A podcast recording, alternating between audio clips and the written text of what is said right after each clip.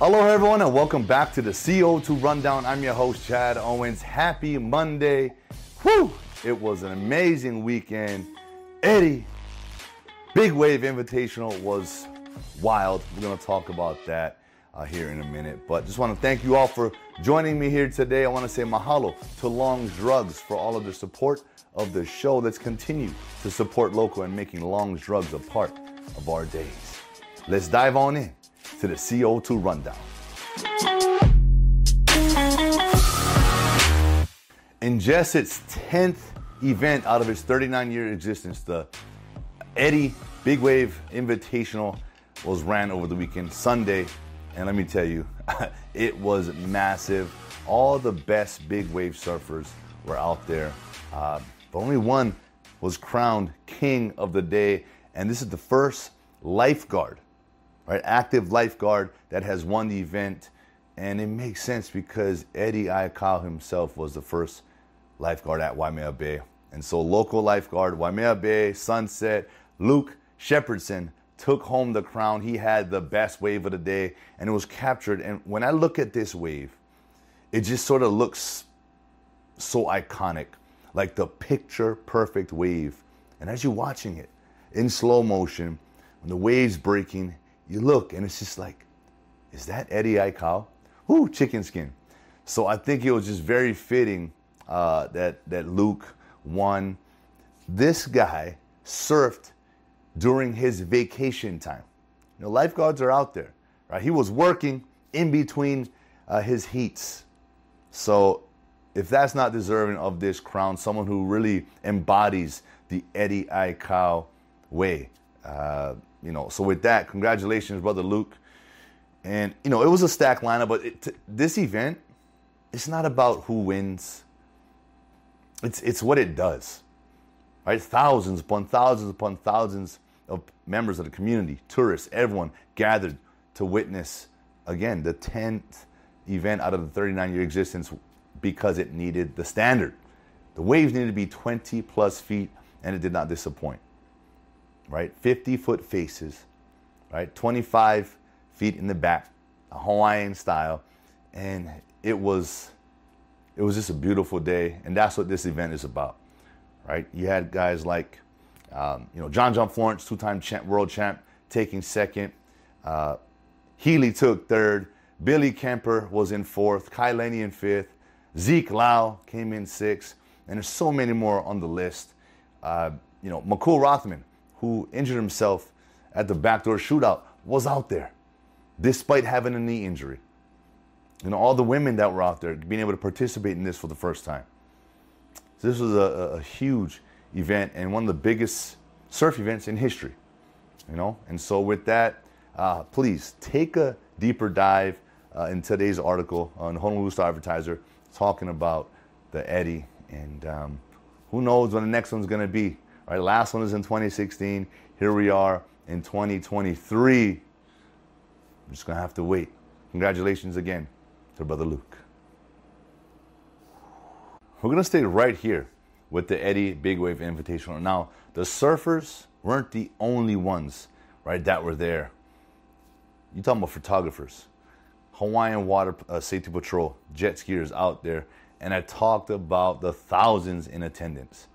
And Krista Funk, photographer, was up at 4 a.m. Sunday morning, made the trek from Kahuku to get there, uh, and by 7:45, Hawaiian Water Patrol took her out in the jet ski and dropped her right there in the heat of the battle. Now, it's again, I will never be in that situation, but I can only imagine it's pretty scary.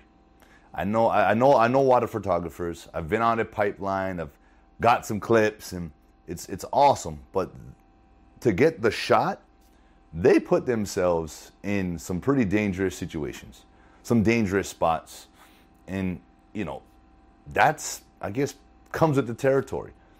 Um, so I got to shout out Krista Funk and any other photographers that were out there um, for putting it on the line and, and, and I guess having that faith and believing and, and doing that for, for the event, you know, for the Eddie Aikau, the Aikau Ohana.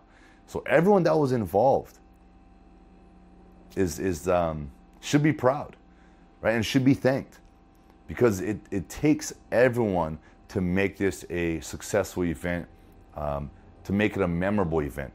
Without you know, and, and the with the drones and the footage that we we're able to capture now, it just elevates um, the beauty of these waves.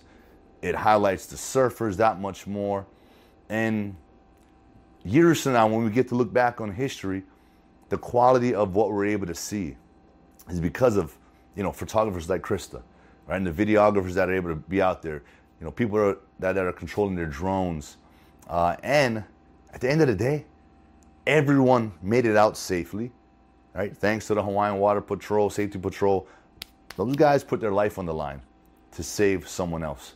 So huge mahalo to you all. Uh, but I don't know if you guys saw, but these waves, and I talked about it, you know, last week on Friday. I said, hey, if you're a spectator, stay back. Waves came all the way up, and I don't know if you guys seen the clip, but it literally washed. It looked like a group of hundreds, maybe thousands of people, right, that were thought they were in a safe zone. It literally washed them out and sucked them in. You know, people were chasing after, trying to save their dogs, and thankfully, like, no one was, no one was hurt. Right? There was even a, a baby that got swept under a house. So, you know, with that being said, I'm just thankful that, that everyone made it out okay, uh, you know, surfers included. So, with that, you know, take a deeper dive into this article. And once again, congratulations to Brother Luke and congratulations to everyone that made the Eddie Aikau Big Wave Invitational um, a huge, historic, successful event. Sharif Golston has an article in today's Honolulu Star Advertiser highlighting Tua Tagovailoa. Uh, he feels that he ho- uh, he hopes that Tua considers retirement. Now I can see why, and I can see why probably many others would would hope that Tua at least think about it or look at it.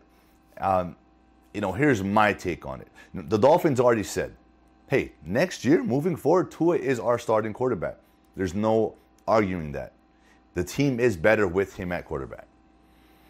Now, what they're going to do this offseason, what Tua needs to do, and you know, with the doctors and everyone, his health, his longevity, that's going to be the main concern. Right? That is going to be his offseason protocol. That is going to be top of the checklist. Because without that, hey, you can't go and start offseason training. You're not going to start preparing.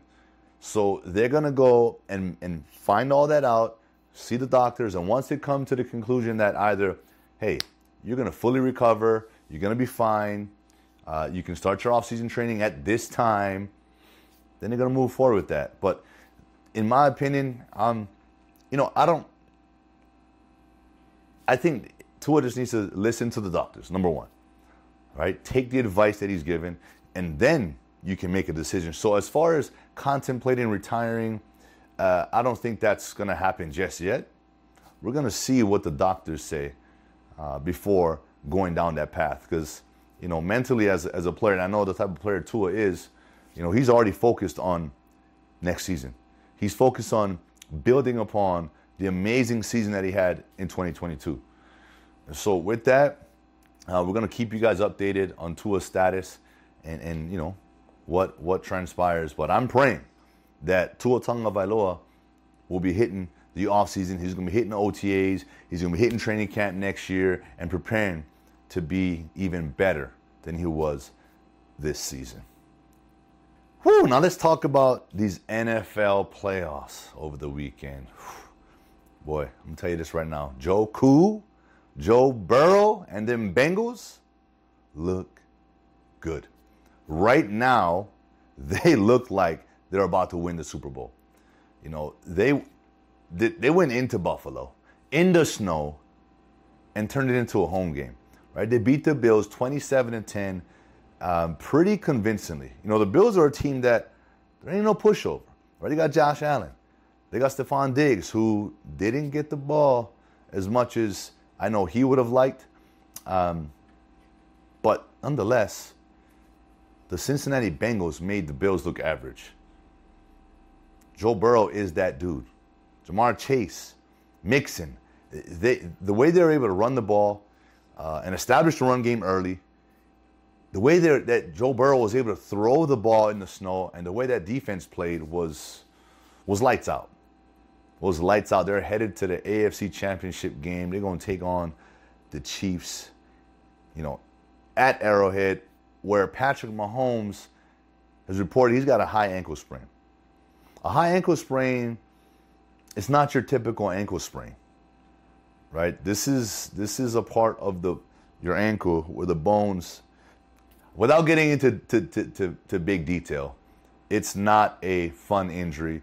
Most people wouldn't be able to play on it, especially a week later. Patrick Mahomes said he's playing. So he is not going to be 100%. And they didn't look that good this past weekend. Uh, although they got the dub, uh, I don't know. Even being at home, Arrowhead's tough, but I don't know if they're gonna, It's going to be enough uh, for this Bengals man. These guys are on a mission, so I cannot wait to to check out the AFC Championship. And on the other side, the NFC semifinal between the 49ers and America's team, the Dallas Cowboys. Um, this was a game where everyone thought Dak Prescott was going to finally get it done based on how he performed against Tampa, that wasn't the case. Uh, unfortunately, you know, and, and I don't like that the quarterback gets scrutinized, gets criticized um, the most. It comes at the territory, but it's a team game. It is a team game, right? CeeDee Lamb was doing his thing. Unfortunately, Running back Pollard got injured, broke his uh, his ankle. You know, they, in my opinion, I, I, still feel as if the Dallas Cowboys are missing a few pieces. I mean, con- compared to the 49ers, who has every piece that you need, you know, to win every single game, the Dallas Cowboys are still missing something. So I don't think, although Dak Prescott took the blame, and although, yeah, he does need to play better, he can't turn the ball over the way he did in those crucial situations. But it, we can't put it all on Dak Prescott.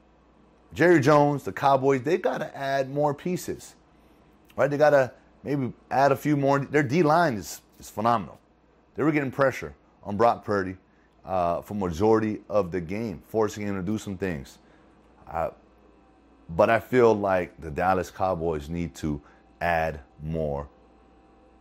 Maybe maybe another running back, one more receiver, maybe a game changing tight end. Because I'm to tell you, this tight end at the end, he was getting lazy. That last drive, couple of drives, he, he, he, I don't know if you guys saw, but when he caught the ball and he didn't turn up field, right? He got out of bounds, but he was going the opposite way as opposed to going up field. They, they, they kept the clock running. Mistake one.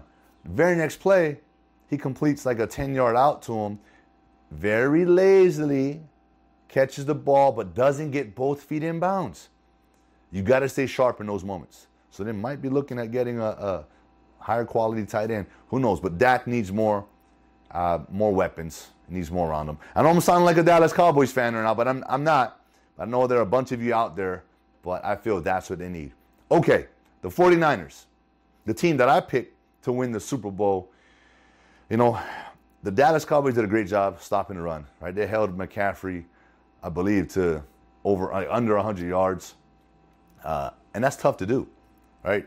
McCaffrey's that dude, but they got Deebo Samuel, they got Aiyuk, they got Kittle, who went off and probably made the the most uh, momentum-changing play down the stretch with that tip drill to himself. That's what got them in position to win the game. And Brock Purdy has just been lights out. Probably didn't have his best game, but in those moments where they needed him, made those throws, made those plays like a veteran. But they're going into Philly to take on the, the cool, calm, and collective Jalen Hurts and the Philadelphia Eagles. Again, in Philly, that is going to be a tough game. That's going to be a tough matchup. Um, but regardless, this is setting up to be an amazing Super Bowl, in my opinion. Bengals, Chiefs, I got the Bengals coming that side on the AFC. The NFC, I got I got to go with the Niners. Like my son, Right? I feel like everyone around me is a Niners fan, and I told him, I said, if the Niners win the Super Bowl, all right, I'll convert. I'll become a Niners fan. So I'm sort of pulling for the Niners. But regardless, I don't know, man. These Bengals are looking really good. We're just going to have to see. Time will tell. We'll see you guys. Uh, you know, I'll talk more about this after next week's game. I can't wait. This is going to be a big one. And that is it for today's show. I want to thank you all so much for tuning in with me on this beautiful Monday afternoon. A lot of football, a lot of talk, but I know you guys are still riding that wave from over the weekend. The big Eddie. Whew, congrats again to Brother Luke and, and all the competitors, everyone that was involved. What an amazing, amazing weekend. And I want to uh, ensure that you guys are off to an amazing, amazing start this week.